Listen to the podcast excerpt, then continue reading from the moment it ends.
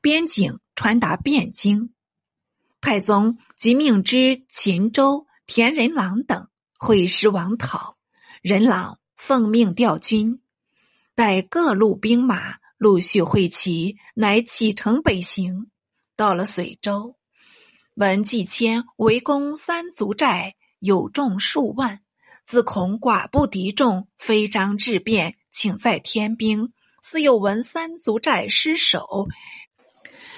寨将折玉木，杀死监军使者，与季谦联合进攻抚宁寨。将士请速即复原。任朗笑道：“不妨，不妨。凡人乌合，同来寇边。胜即进，败即退。今季谦效聚数万，进锐出攻孤垒。”抚宁寨虽狭小，势甚险固，断非十日五日可能攻入。我待他牢闭，发兵掩击，在前强弩数百人截他归路，我料卢必成擒了。将士各默然退出。任朗故事闲暇，纵酒出仆，流连静息。副将王申承奸。没聂上诉宋廷，任朗亦有自取之咎。太宗得悉情形，遂下诏征任朗还京，下谕史谕。廷训三足寨被陷，即无故奏请天兵等事。任朗抗声答道：“银、水、下三州守兵均托辞守城，不肯出发，所以奏请天兵。”三足寨相距太远，待臣免集人马行至随州。以闻失守，一时未及赶救，臣不负责。且臣已定有良策，足擒季谦，但因奉诏还京，既不得行。臣料季谦颇得人心，若此时不得擒他，只好幽召怀来，或用厚利。但尔他求，令徒季谦早除一日好一日，否则边度未除，必为大患。太宗怒道：“朕闻纵酒出仆，种种不法，难道季谦肯自来就死吗？”任朗道：“这便是臣的诱敌计。”太宗又怒道：“什么诱敌不诱敌？朕不用你，看季谦国猖獗否？”遂命将任朗仍复细狱，月日下诏，待他一死，便窜商州。为副将王申即排去任朗，统兵出银州北面，连破敌寨，斩番酋，折罗玉，林州诸藩因此惶惧，均请纳马赎罪，助讨季谦。申随大集各兵入着轮川。正值折玉木纠众前来，两下交锋，折玉木杀得大败，被王申军士擒住。季谦从后驰至，又由王申挥兵驱杀一阵，十城中三亡六七成，竟落荒遁去。王申奏凯而回，是有诏令郭守文到边，与申。统领边事，手文赋予知下州郢县，共击盐城诸藩，焚千余丈。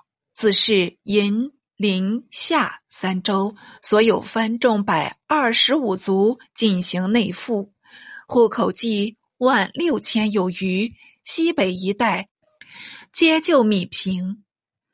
为季谦穷促无归，不得已奉书辽廷，愿做外臣。辽许他归附，册封他为夏国王，并将宗女义成公主嫁给了他。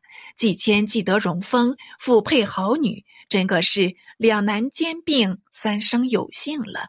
怪不得人喜降虏。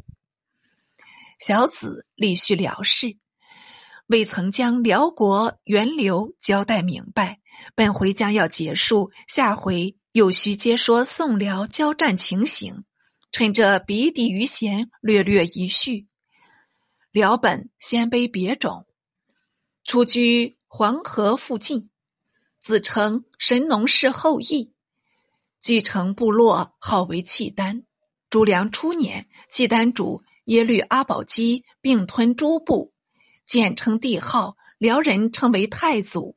阿保机死，自耶律德光嗣。主晋灭唐，得幽继十六州，至晋初帝不愿称臣，德光举兵灭晋，改国号辽。纵兵保掠，归死沙湖岭，是为辽太宗。执物欲司隶，更名为阮，在位五年遇事，称世宗。德光子物律入继。亦改名为景，嗜酒好猎，不恤国事，又被进士谋毙，称穆宗。戊玉子贤继立，是为景宗。用萧守兴为尚书令，即立萧女燕燕为后。燕燕色技过人，兼通韬略，既得为后，遂干预国政。景宗又素应封疾。诸事皆为燕燕裁决，国中只知有萧后，不知有景宗。俗呼为萧娘娘者，即此。太宗七年，辽景宗贤卒，自隆绪嗣位。